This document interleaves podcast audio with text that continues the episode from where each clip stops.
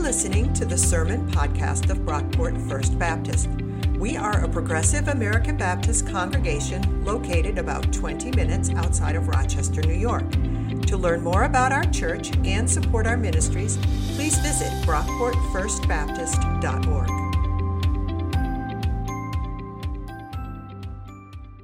The scripture lesson today is Job chapter 38, verses 1 through 21 and 31 through 38. I was asked to read this with a little bit of parental attitude. Which, if you know me, it's not a problem. Who is this that darkens counsel by words without knowledge? Gird up your loins like a man. I will question you, and you shall declare to me. Where were you when I laid the foundation of the earth? Tell me if you have understanding. Who determined its measurements? Surely you know. Or who stretched the line upon it? On what were its bases sunk? Or who laid the cornerstone? When the morning stars sang together and all the heavenly beings shouted for joy? Or who shut in the sea with doors? When it burst out from the womb, when I made the clouds its garment and thick darkness its swaddling band, and prescribed bounds for it, and set bars and doors, and said, Thus far you shall come, and no farther, and here shall your proud waves be stopped. Have you commanded the morning since your days began, and caused the dawn to know its place, so that it might take hold of the skirts of the earth, and the wicked be shaken out of it? It is changed like clay under the seal, and it is dyed like a garment. Light is withheld from the wicked, and their uplifted arm is broken. Have you entered into the springs of the sea, or walked in the recesses of the deep? Have the gates of death been revealed to you, or have you seen the gates of deep darkness? Have you comprehended the expanse of the earth? Declare if you know this. Where is the way to the dwelling of light? And where is the place of darkness? That you may take it to its territory and that you may discern the paths to its home. Surely you know, for you were born then, and the number of your days is great. And 31 through 38. Can you bind the chains of the Pleiades or loosen the cords of Orion? Can you lead forth the Mazzaroth in their season? Or can you guide the bear with its children? Do you know the ordinances of heaven of the heavens? Can you establish their rule on the earth? Can you lift up your voice to the clouds so that a flood of waters may cover you? Can you send forth lightnings so that they may go and say to you, Here we are? Who has put wisdom in the inward parts or given understanding to the mind? Who has the wisdom to number the clouds?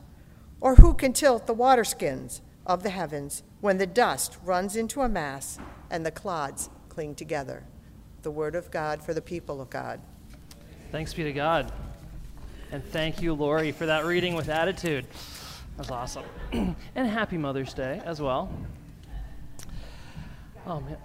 you got to have attitude, absolutely, especially especially when you're reading God's part, you know. So, um, I do want to say before we get started uh, that in addition to being Mother's Day, today is also my mom's birthday, um, which made it really easy to remember when her birthday was coming, you know, like growing up. um, so, to my mom, uh, who watches our church services online every Sunday because she loves me, um, I just want to say Happy Mother's Day, uh, Mom, and happy birthday. I love you, uh, and I am very glad you were born. Not, no selfish reasons there at all. So um, we're still in the book of Job, um, and we are getting toward the end, though. Uh, we only have a couple more weeks left in Job, and today uh, we're going to talk about God's response to Job from the whirlwind. Before we get too deep in this, though, I feel like I need to set a couple expectations right up front. Um, a lot of people, most people, in fact, I would, I would guess, come to the book of Job looking for answers. Usually, we want, we want an answer to the question why do we suffer? Why does God allow suffering to happen? Why do bad things happen to good people? Why is it that you can do everything right? You can play by the rules, follow Jesus, say your prayers, but still it can all blow up in your face? And I need to let you all know right up front God does not answer any of those questions in God's response to Job. God doesn't tell Job why there's suffering in the world. God doesn't tell Job why God permits suffering. God doesn't even tell Job why he's suffering. We know more about Job's suffering than Job ever does.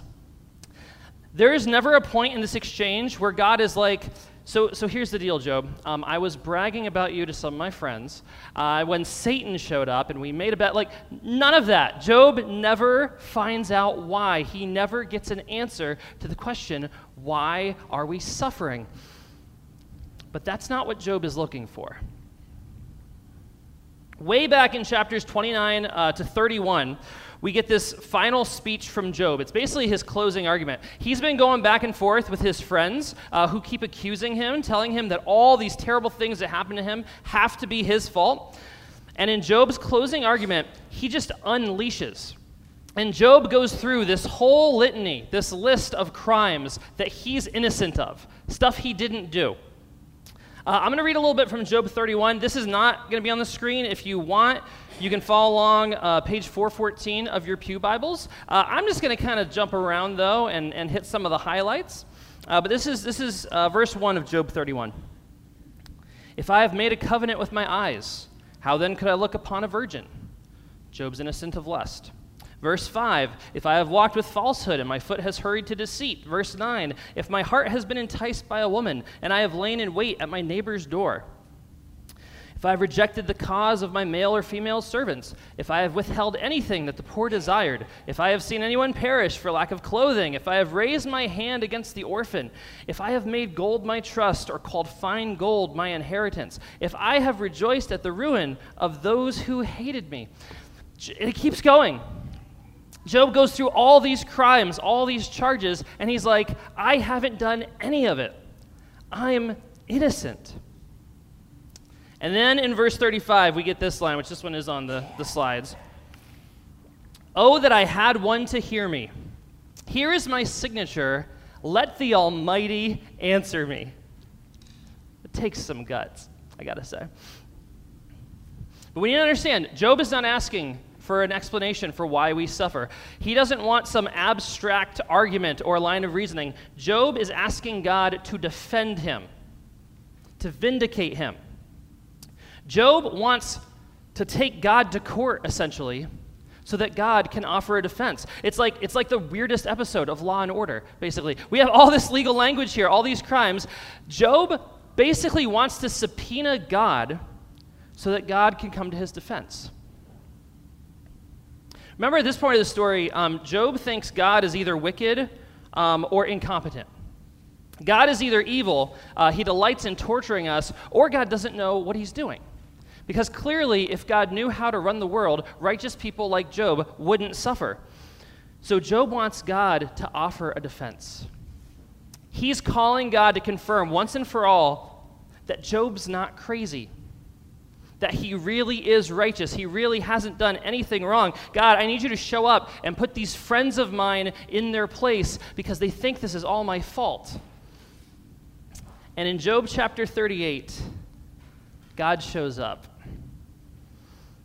but be careful what you wish for. God takes the form of a whirlwind. Um, think like a, a, tornado combined with a sandstorm. Would have been a terrifying sight for Job and his friends. Um, God comes in the whirlwind and addresses Job directly. Who is this that darkens counsel by words without knowledge? Gird up your loins like a man. By the way, I am so happy we had a woman read that line today. uh, um, from God, it's a little cringy. From Lori Steenson, though, it kind of fits. Like, I, I like it. I like it a lot better that way. Um, man, there's two major parts to God's response to Job. It's like two speeches. They both actually open up with the same kind of language about girding up your loins. Um, we can label the first part of God's response, Where were you? God just comes in with this onslaught of questions for Job. Job had this onslaught of charges, God has an onslaught of questions. Um, and this was our scripture reading for today, which Lori read for us with attitude. It was also reflected in that song uh, that Dick sang for us. Where were you when I laid the foundation of the earth? Tell me if you have understanding. Who determines its measurements? Surely you know. This goes on for some time. Did you set the bounds of the sea? Did you form the clouds in the sky? Did you command the morning and the dawn? Are you the one who sends floods on the earth? Did you make the constellations, Pleiades, Orion? Was that you? Surely you know, for you were born then, and the number of your days is great. I love this, you guys. This totally has the vibe of a dad being like, do you pay the bills around here? Do you put a roof over our head? Do you go 40 plus hours a week to a job you hate, right? Like, I'm having flashbacks. By the way, I'm sorry, Dad, uh, for all that. But, like, seriously, serious angry parent energy. Um, and we, we really only got a sample. This, this goes on and on uh, for multiple chapters. Uh, I'm just going to read a few, some sections that, that Lori's uh, reading didn't cover from chapter 39. Do you know when the mountain goats gave birth? Do you observe the calving of the deer? Can you number the months that they fulfill? And do you know the time when they give birth?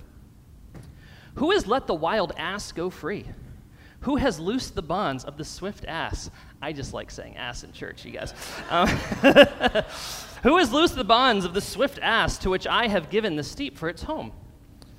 Is the wild ox willing to serve you? Will it spend the night at your crib? Can you tie it down in the furrow with ropes, or will it harrow the valleys after you?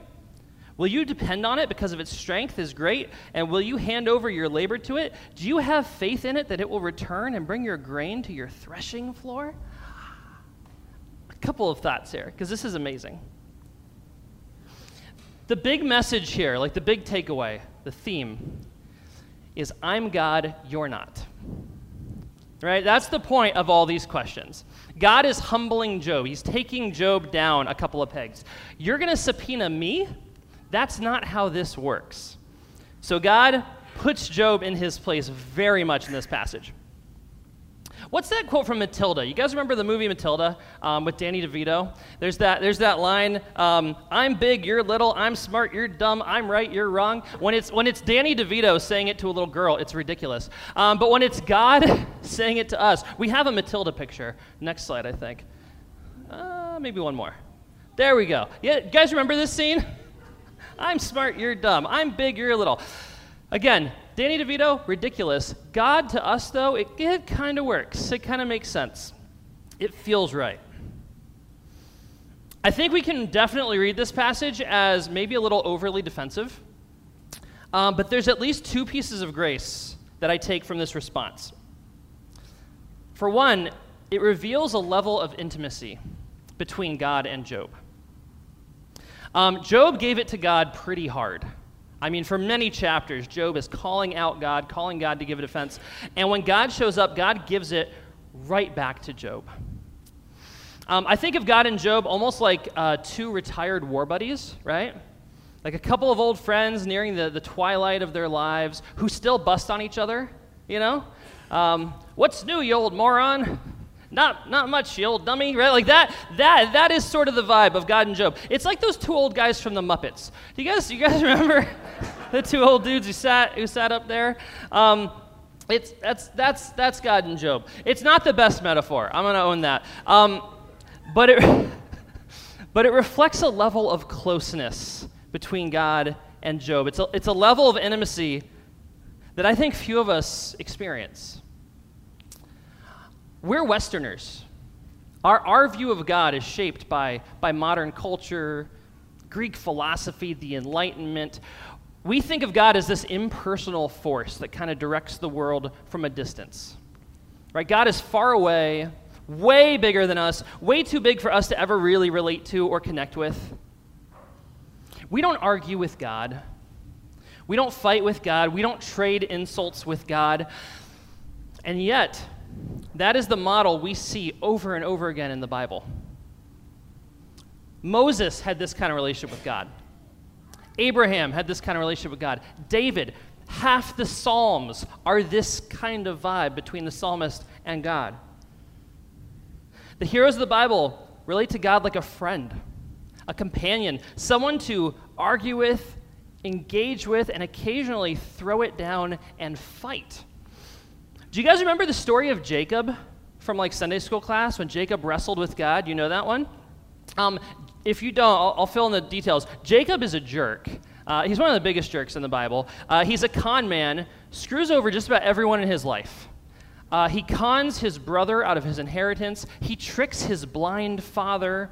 He cons his father in law. He marries two sisters and sets them against each other. He plays favorites with his kids. Jacob's a jerk. And when it finally takes, one night God shows up and beats him up. God comes to Jacob in the middle of the night and they get into a fight, they get into a wrestling match. And after this experience, Jacob is nicknamed Israel, which means God wrestler. Israel, the one who wrestles with God. Which means that Jacob's descendants, God's people, the Israelites, are a people who wrestle with God. That's what their name means. As Christians, we struggle a lot with the God of the Old Testament. Um, he's way too emotional for us, too violent, um, too human, really. The God of the Old Testament gets angry, jealous, upset, uh, passionate. Occasionally, he forgets things and has to be reminded. Sometimes God shows up in the middle, middle of the night to, to put us in a headlock. But the God of the Old Testament can also take a punch. He invites us to wrestle with him, fight it out, go toe to toe if we have to. That's the level of closeness, the level of intimacy between Job and God and I think it's a level of intimacy God wants with all of us. God became a human being on purpose.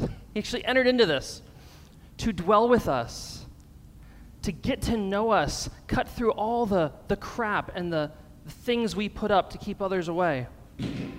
Because he wants a relationship with us. That's the first bit of grace I see in God's response. The second, though, is that God's inviting Job to trust him. I'm God, you're not. So let me handle this. You don't have to prove anything to your friends. You don't have to defend yourself. Do, do, you worry about sending rain on the earth? Putting stars in the sky, showing mountain goats where to give birth? No, that's, that's my domain. Trust me with this. I can handle this. We can get through this together. I'm with you. You guys, I'm God, you're not is incredible news, at least from where I'm standing. It means we don't have to bear the weight of the world. We don't have to fix everybody's problem. We don't even ultimately have to fix our own problems. All we have to do is trust. This one's difficult for me because I struggle to trust God. Uh, I'm a planner. I always have a plan A, a plan B, and at least two or three backup plans. Uh, and about half the time, if I'm honest, I forget to check in with God and see if God's got a plan. It causes a lot of um, stress and anxiety, all this effort to kind of micromanage the world around me, when the truth is, I am not in control at all, and I don't have to be. All I'm called to do is trust. All you're called to do is trust. Where were you when I laid the earth's foundations? I could handle that. Trust me with this. That's grace. That's the first half of God's response to Job, um, the first part. The second part of God's response gets really weird. Uh, we haven't tapped into any of this yet, but we're going to label this one Behemoth and Leviathan. Get ready, guys. Um, this is from Job chapter 40. Look at Behemoth, which I made just as I made you. It eats grass like an ox, its strength is in its loins, and its power in the muscles of its belly. It makes its tail stiff like a cedar. The sinews of its thighs are knit together. Its bones are tubes of bronze. Its limbs like bars of iron. Can you draw out Leviathan with a fishhook? Or press down its tongue with a cord? Can you put a rope in its nose or pierce its jaw with a hook? Will it make many supplications to you? Will it speak soft words to you? Will it make a covenant with you to be taken as your servant forever? Will you play with it as with a bird or put it on a leash for your young women? Uh, what? This is one of those parts of the Bible you read and you're like, I think, I think something's missed in the translation here because I'm, I'm missing it. Um, this part's strange, but there's wisdom in God's second speech to Job that is insanely beautiful uh, if we can receive it. And let's start with Behemoth and Leviathan, who, as you can see, are not beautiful.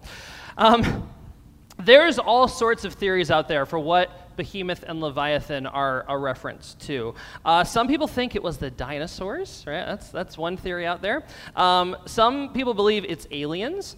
Uh, one popular theory is that God is talking about a hippopotamus and a crocodile. I'm, I'm just going to go out on a limb and say I, I, don't think any of those are it. Um, and we actually know a lot today about Behemoth and Leviathan, what God is talking about here, because we've found other texts from this culture and this time that talk about Behemoth and Leviathan. They are mythological chaos monsters. Behemoth and Leviathan were the nightmare fuel of the ancient world. Behemoth represents chaos on land, um, any kind of unstoppable force, an invading army. Might be a manifestation of behemoth, a swarm of locusts, uh, natural disasters, that's behemoth. And then Leviathan represents chaos in the sea, uh, sea monsters, dragons, uh, Moby Dick. um, today, we might say an aircraft carrier or pirates. Loch Ness Monster. Yeah, Nessie. There you go. A lot of scary stuff comes out of the water. God points to these big, scary monsters of ancient lore and talks about them like pets. Behemoth? He's my lapdog. Leviathan, I got a whole fish tank full of leviathans. It would be like like like a modern version, Nessie was a good one, but like I thought of like Frankenstein and Dracula.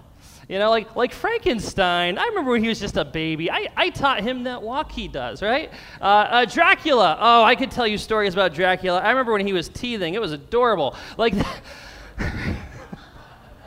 that, that's, that's the vibe of this.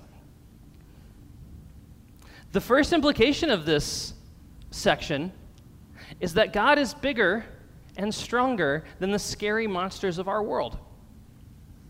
With God on our side, we have nothing to fear. Whatever you're dealing with, whatever you're facing, uh, maybe you've got a big project at work that's causing a lot of stress, uh, or you had a falling out with a close friend. Maybe there is some tension in your marriage or your family, um, or you've just got a really bad diagnosis from the doctor. This stuff is real, it's scary, and it is really dangerous.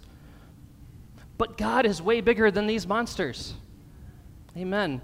With God in our corner, we can face it. Nothing is too big or too scary for God. There's another side of this, another piece of grace that goes even deeper. And it's the reality that everything belongs. Everything has a place, even the scary stuff. This is the, wis- the wisdom of Ecclesiastes. Uh, for everything, there is a season. We like to say that poem, but we don't really think of the implications of the word everything. For everything, there's a season life and death, tears and joy. You don't get light without darkness. You don't get good without bad. It's all part of it. Everything has a place because everything belongs. I'm going to confess here too, this one is really hard for me.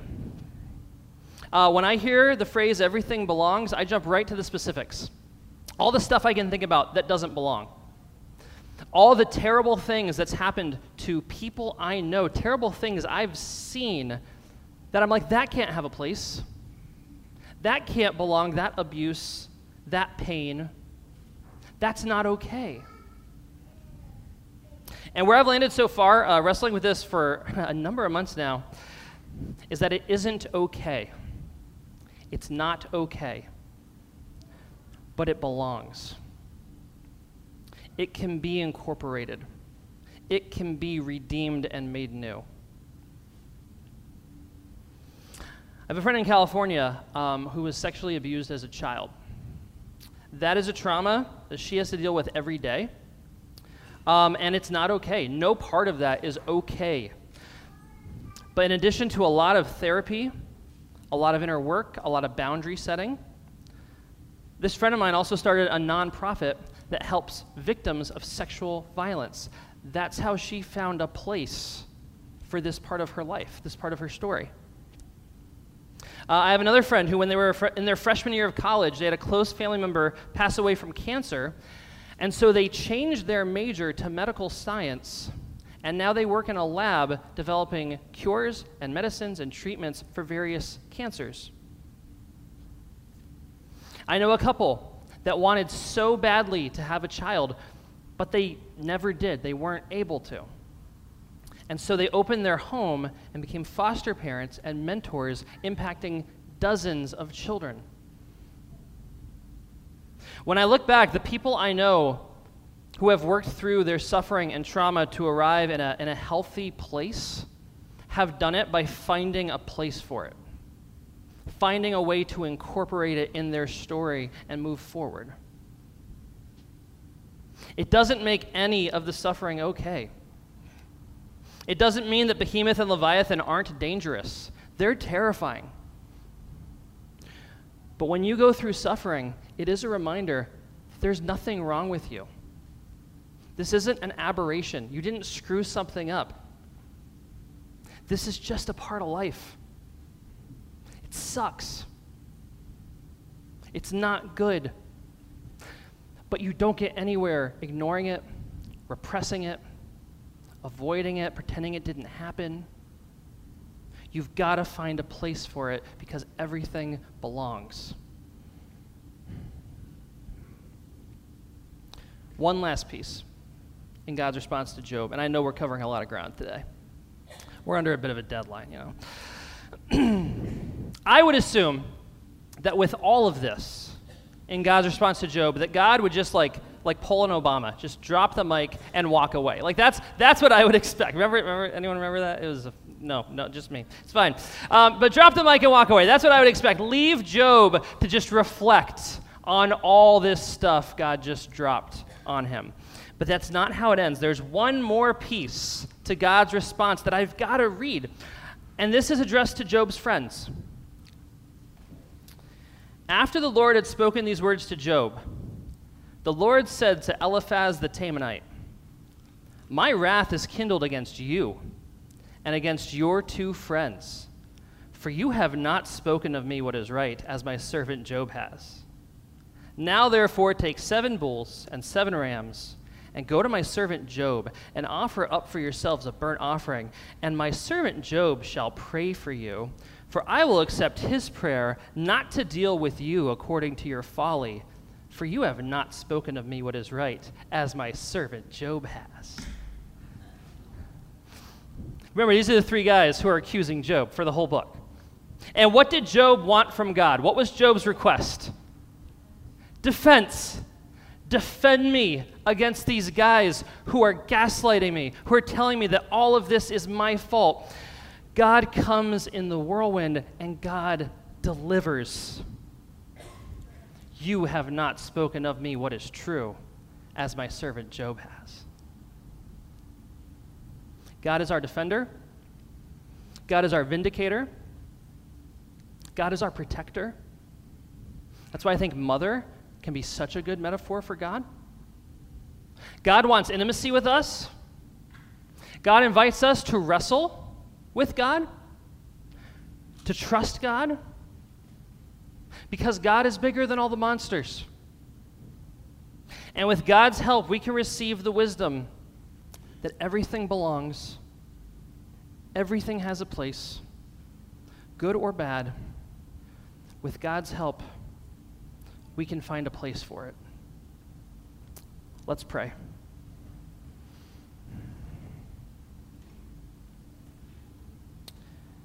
God, thank you for defending us like a mother, for coming to our aid when our own plans fail and we find ourselves even out of sync with you. Help us to know you like Job did, to find a level of intimacy and closeness that goes beyond our wildest dreams. Help us to trust you with the scary stuff, Lord, and to hold fast to the wisdom that everything belongs. So, in your name we pray. Amen. Thanks for listening. If you enjoyed what you heard, please be sure to rate, review, and subscribe to this podcast on iTunes. You can connect with us on Facebook at Brockport First Baptist, on Twitter at BrockportFB, and on our website, brockportfirstbaptist.org. Our theme music was composed by Scott Holmes. This has been a production of Brockport First Baptist.